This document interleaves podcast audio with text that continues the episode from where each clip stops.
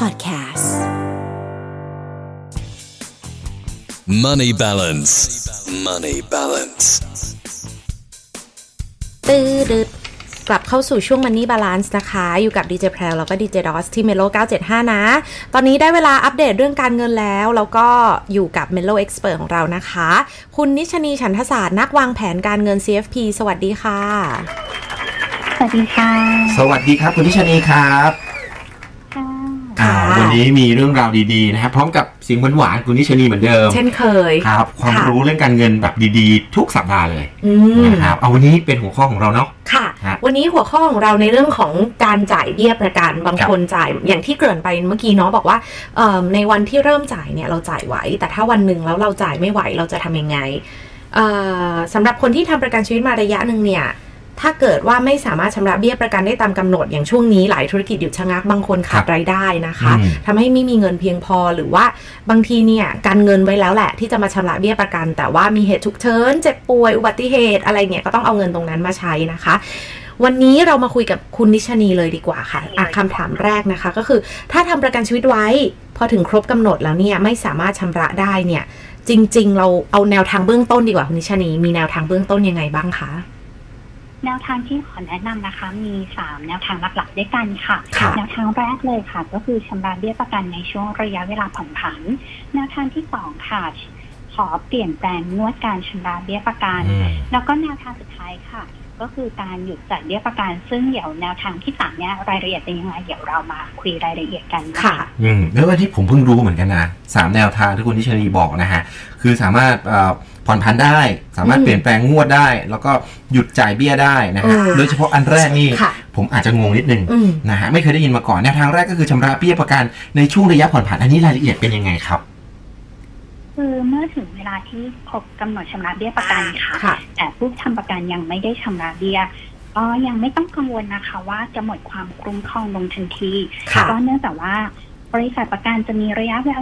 ระยะเวลาผ่อนผันให้ 31 วัน นับตั้งแต่วันที่ครบกำหนดชำระเบี้ยประกัน ก็คือจริงๆแล้วยังมีระยะเวลาอีกหนึ่งเดือนค่ะ โดยผู้ทำประกันก็ยังคงได้รับความคุ้มครองตามปกติ ซึ่งช่วงระยะเวลาผ่อนผันนี้ ก็ยังเรียกว่าพอมีเวลาในการที่จะเตรียมเงินให้เพียงพอกับค่าเบี้ยประกันได้ค่ะแล้วก็ถ้าท่านที่มีบัตรเครดิตค่ะอาจจะลองสอบถามกับทางบริษัทประกันดูว่า สามารถที่จะชำระด้วยบัตรเครดิตได้ไหม ซึ่งก็จะทำให้รอบบัญชีในการชำระเงินเลื่อนออกไป ก็จะเกิดความคล่องตัวในการชำระเบี้ยประกันมากขึ้นค่ะแต่ว่าถ้าชำระด้วยบัตรเครดิตต้องมั่นใจนะคะว่าอืมเมื่อถึงกำหนดชำระบัตรเครดิตครับจะมีเงินเพียงพอ เพื่อจะได้ไม่ต้องเสีย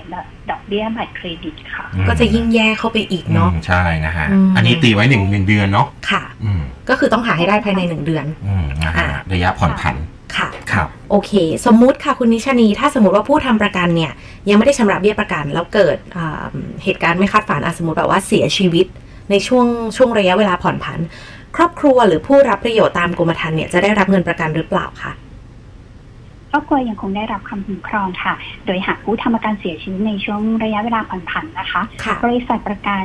จะหัก ค่าเบี้ยประกันที่ค้างชำระในรอบปีนั้นนะคะ ออกจากจำนวนเงินที่บริษัทประกันต้องจ่าย ขอยกตัวอย่างนะคะ เราทำประกันด้วยวงเงินคุ้มครองไว้หนึ่งล้านบาทค่ะเบี้ยประกันอยู่ที่ปีละหนึ่งหมื่นบาทครับถ้าเกิดว่าพอถึงกำหนดระยะเวลาค่ะเอ่อยังไม่ได้ชำระ ทีเนี้ยไปเสียชีวิตในช่วงระยะเวลาผ่อนผันค่ะนะคะ ก็บริษัทประกันค่ะจะจ่ายเงินเอ่อ จำนวนเงินเอาประกันภัยหักด้วยเบี้ยประกันที่ยังไม่ได้ชำระก็คือเอาหนึ่งล้านหักด้วยหนึ่งหมื่นก็เท่ากับว่าครอบครัวหรือผู้รับประโยชน์ตามกรมธรรม์ค่ะจะยังได้รับเงิน 9 9 0 0 0 0 บาทค่ะ โอเค ก็คือหักออกไปหนึ่งหมื่นนั้นครับนะคะ ที่แบบว่ายังยังไม่ได้ชำระอืมนะครับค่ะอันนี้ก็เพิ่งทราบเหมือนกันนะครับ มาแนวทางต่อไปครับผมการขอเปลี่ยนแปลงงวดชำระเบี้ยประกันอันนี้เป็นยังไงครับ โดยทั่วไปค่ะการชำระเบี้ยประกันค่ะ สามารถชำระเป็นรายปี หรือเป็นรายงวดที่น้อยกว่าหนึ่งปีก็ได้ อย่างเช่นจ่ายทุกสามเดือน หรือจ่ายทุกหกเดือน อันนี้จะขึ้นอยู่กับแบบกรมธรรม์ค่ะ ซึ่งผู้ทำประกันก็สามารถสอบถามการเปลี่ยนแปลงงวดการชำระเบี้ยจากบริษัทประกันหรือตัวแทนที่เราติดต่อด้วยครับการขอเปลี่ยนแปลงงวดการชำระเบี้ยประกัน อย่างเช่นจากรายปีเป็นรายสามเดือนหรือหกเดือน ก็จะช่วยให้เราไม่ต้องจ่ายค่าเบี้ยประกันด้วยเงินก้อนใหญ่ แต่ค่อยๆทยอยจ่ายค่ะ โดยยังได้รับความคุ้มครองจากกรมธรรม์ตามเดิม อย่างไรก็ตามค่ะ ยิ่งผู้ทำประกันเลือกจ่ายเบี้ยประกันรายงวดในแต่ละปีจำนวนเบี้ยที่ต้องจ่ายในหนึ่งปีนั้นนะคะ ย่อมเป็นจำนวนเงินรวมมากกว่าเลือกจ่ายจำนวนที่น้อยกว่า ก็หมายความว่าถ้าเราไปเลือกจ่ายแบบนี้เช่นสามเดือนอทุกสามเดือน รวมออกมาในทั้งปีนั้นนะคะ จำนวนเบี้ยประกันที่เราจะจ่ายเนี่ยย่อมสูงกว่าการเลือกจ่ายเบี้ยแบบเป็นรายปีค่ะอืมโอเคครับ ต่อมานะคะเอิ่มถ้าถ้าเกิดว่าผู้ทำประกันเนี่ยค่ะ เปลี่ยนแปลงงวด การชำระเบี้ยประกันเป็นแบบ ไม่ได้ชำระเบี้ยเต็มปี ทีนี้เนี่ยจะส่งผลกระทบต่อเงินที่ที่ครอบครัวจะได้รับ ถ้าผู้ทำประกันเสียชีวิตไหม ถ้าผู้ทำประกันนะคะ ได้เปลี่ยนแปลงงวดการชำระเบี้ยประกันเป็นรายงวดน้อยกว่าหนึ่งปี เบี้ยที่ชำระยังไม่เป็นปีนั้น บริษัทประกันจะหักออกจากจำนวนเงินที่ต้องจ่ายค่ะ สมมุตินะคะทำประกันด้วยวงเงินคุ้มครองค่ะหนึ่งล้านบาทค่ะครับแล้วเราขอไปเปลี่ยนแปลงงวดการชำระเบี้ยค่ะจะเอ่อเป็นรายสามเดือน หรือว่าปีละสี่งวดนั่นเอง แล้วสมมุติว่าที่ต้องจ่ายนะคะ จะอยู่ที่งวดละสามพันบาท ทีนี้ถ้าผู้ทำประกันเสียชีวิตค่ะโดยในรอบปีกรมธรรม์นั้น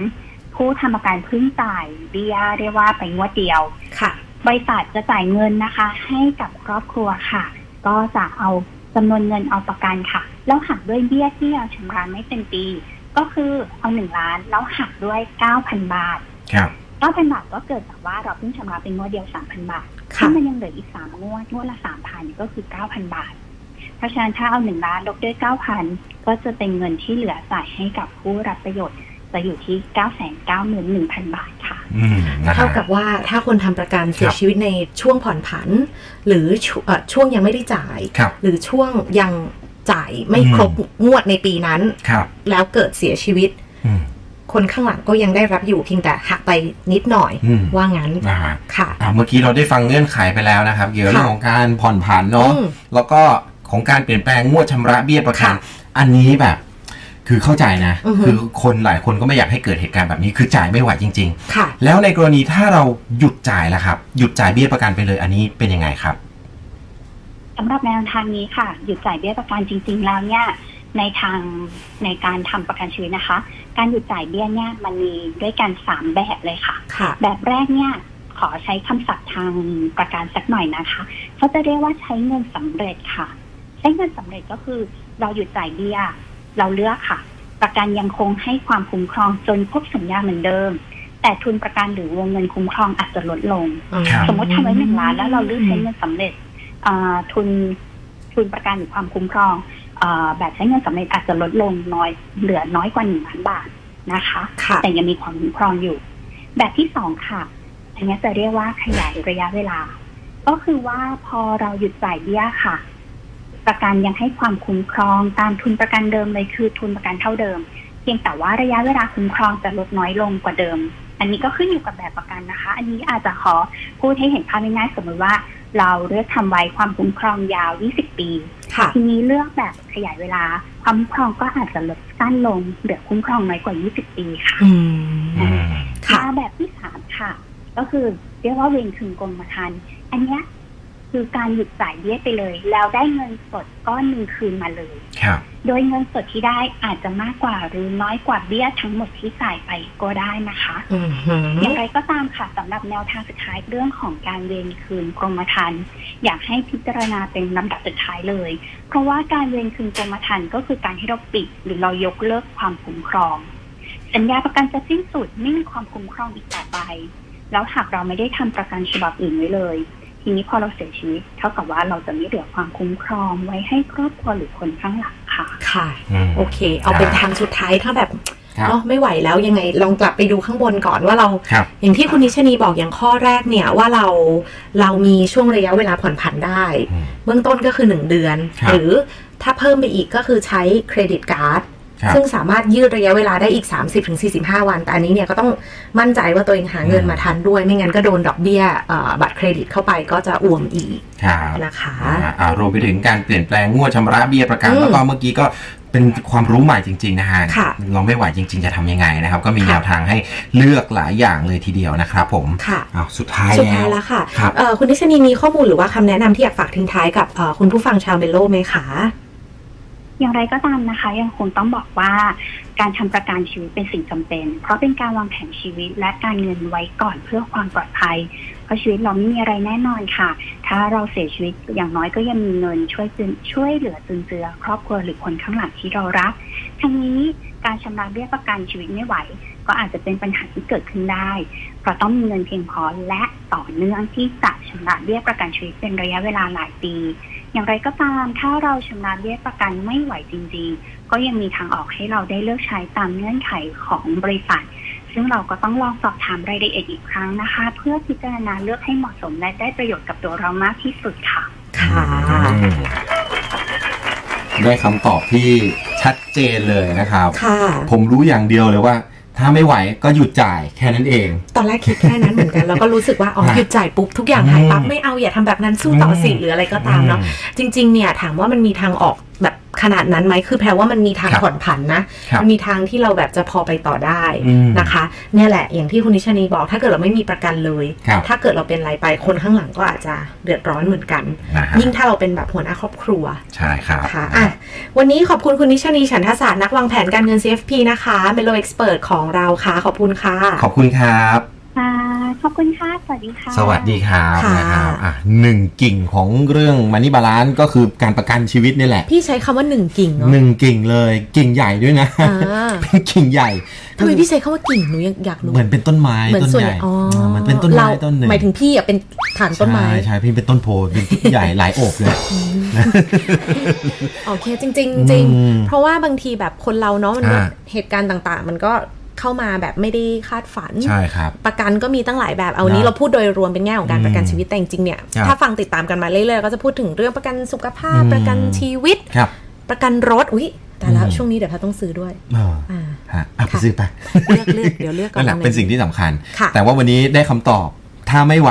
จะทำอย่างไรดีค่ะนะฮะเกี่ยวกับเรื่องของประกันชีวิตนั่นเองเอาได้ความรู้ดีๆนะฮะค่ะใครที่อยากติดตามฟังเรื่องราวดีๆแบบนี้อืมนะครับสามารถย้อนไปฟังได้นะครับ นอกจากเรื่องที่เราเอ่อเล่าให้คุณผู้ฟังฟังวันนี้แล้ว ยังมีค่ะเรื่องอื่นๆ ที่เราเคยเล่ามาอืมแล้วก็เป็นประโยชน์สำหรับค่ะคุณผู้ฟังชาวเมโลเนาะค่ะฝากติดตามนะฮะผ่านทาง Castbox แล้วก็ Spotify ด้วย YouTube ก็มี YouTube ของเราก็มีย้อนหลังเป็นวิดีโอเลยใช่ครับฝากติดตามได้หรือว่าเนี่ยแหละฟังกันเป็นประจำทุกวันพฤหัสแบบนี้นะคะ ช่วงของ Money Balance ที่ Melo 975 แล้วก็ Melo Expert ของเราเจอกันทุกวันพฤหัสค่ะ Money balance. Money balance.